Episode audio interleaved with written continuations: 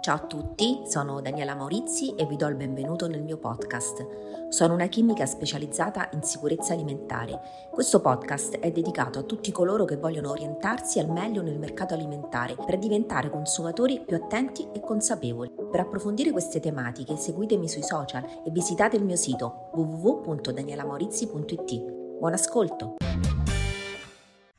Può capitare che ritenendoci ormai esperti degli esperti in materia alimentare diamo per scontato alcuni concetti che sono però alla base della nostra sicurezza.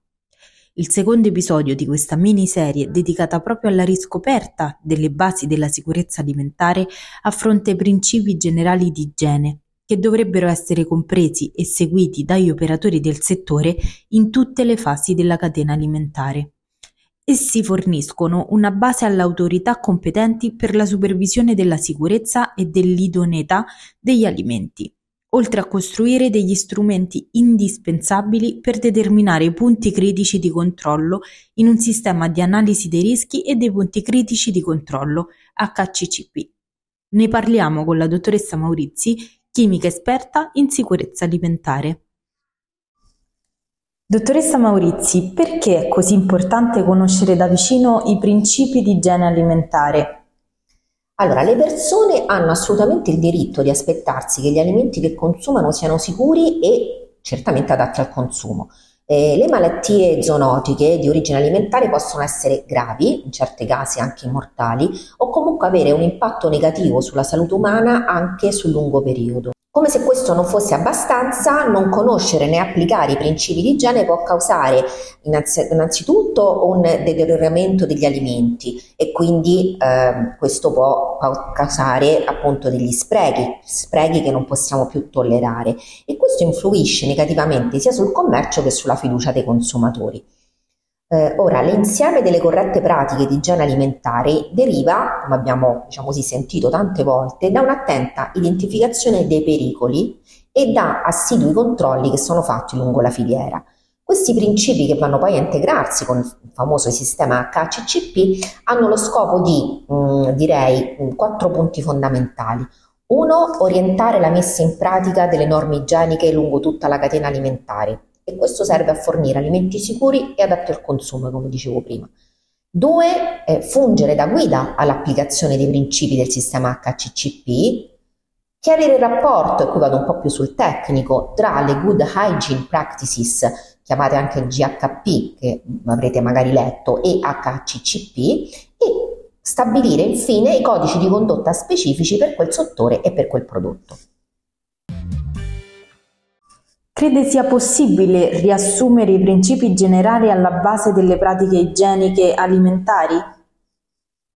Allora, c'hai qualche ora di tempo, qualche giorno, qualche mese, qualche anno? Ma dai, sì, ci proviamo, ci proviamo. Allora, ovviamente, eh, appunto, non possiamo essere esaustivi in questo spazio così ristretto, ma cercherò di evidenziare i punti più importanti mm, per chiarire proprio a chi ascolta eh, quali sono i passaggi chiave di una buona pratica igienica alimentare? Allora, innanzitutto partiamo col dire che la sicurezza e l'idoneità degli alimenti devono essere controllate utilizzando un approccio preventivo, diciamo, e questa è tutta la novità poi del famoso pacchetto igiene, mm?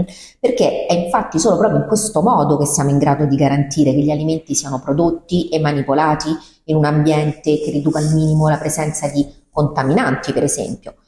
Cioè il classico prevenire è meglio che curare è proprio valido anche in campo alimentare.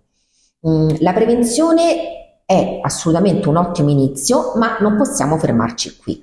Quindi la corretta applicazione del GHP di cui parlavo prima e del sistema HCCP passa anche per un'approfondita formazione degli OSA, cioè di chi? Cioè dei responsabili dell'azienda alimentare. Infatti è, indispen- è, indispensabile proprio che ogni responsabile sia consapevole dei pericoli associati alle materie prime e agli altri ingredienti. Deve essere a conoscenza in maniera mm, diciamo così, proprio puntuale e approfondita del processo di produzione, del processo di preparazione, dell'ambiente in cui l'alimento viene prodotto e manipolato. Quindi il secondo tassello fondamentale è la formazione e l'aggiornamento. Questa può essere più complessa di quanto si crede, poiché a seconda della natura dell'alimento, del processo alimentare, del potenziale di effetti negativi sulla salute, e diciamo devono essere poi erogati dei corsi specifici per quel preciso settore di produzione o alimento. Questa, for- questa formazione non è soltanto diretta all'OSA, cioè al responsabile eh, dell'industria alimentare, eh, ma anche fatemi dire anche e soprattutto a tutti gli operatori dell'industria alimentare e della filiera alimentare. Okay? Senza questa formazione eh, chiaramente parliamo di un sistema che non si reggerebbe sulle proprie gambe.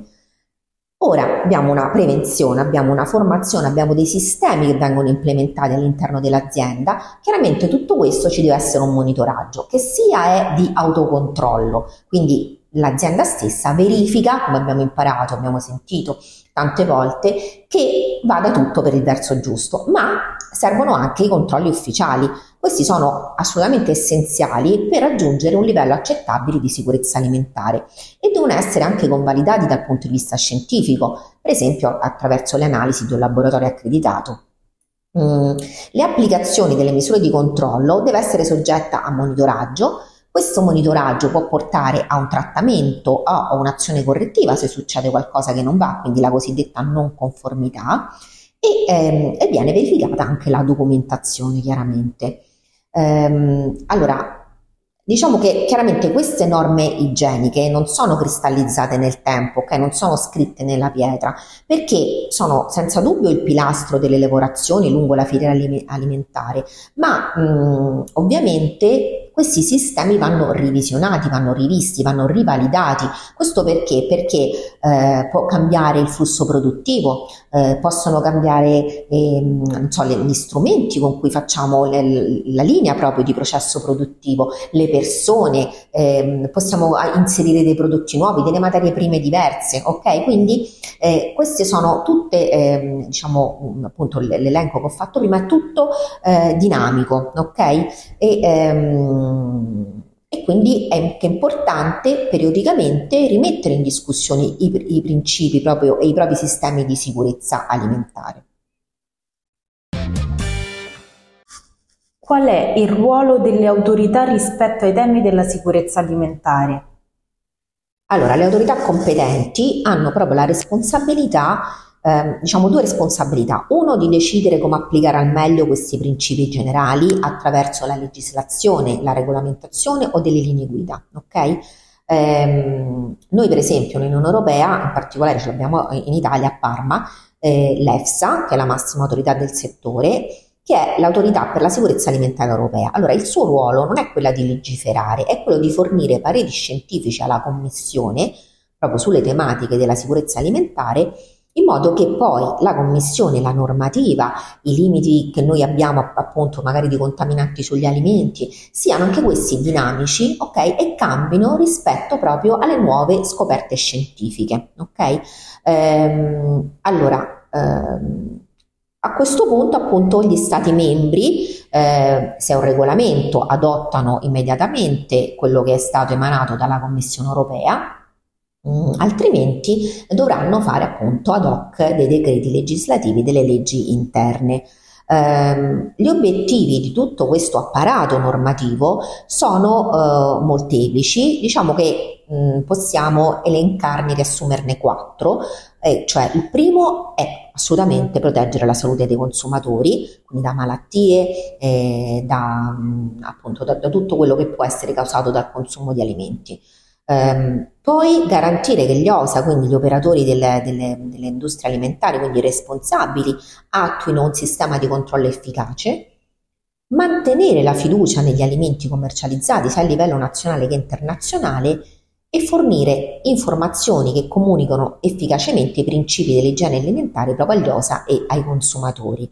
Altro, eh, diciamo così, magari non è inerente proprio alla sicurezza alimentare, ma se voi leggete consideranda di qualsiasi regolamento sulla sicurezza alimentare, uno dei principi è quello della libera circolazione delle merci in tutta l'Unione Europea.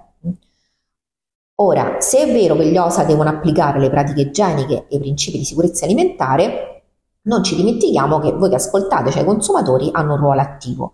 Un ruolo attivo, mh, diciamo che eh, contribuisce proprio a mantenere l'alimento sano e salutare e ehm, Ricordiamoci sempre di applicare delle misure di igiene alimentare adeguate anche nella cucina di casa.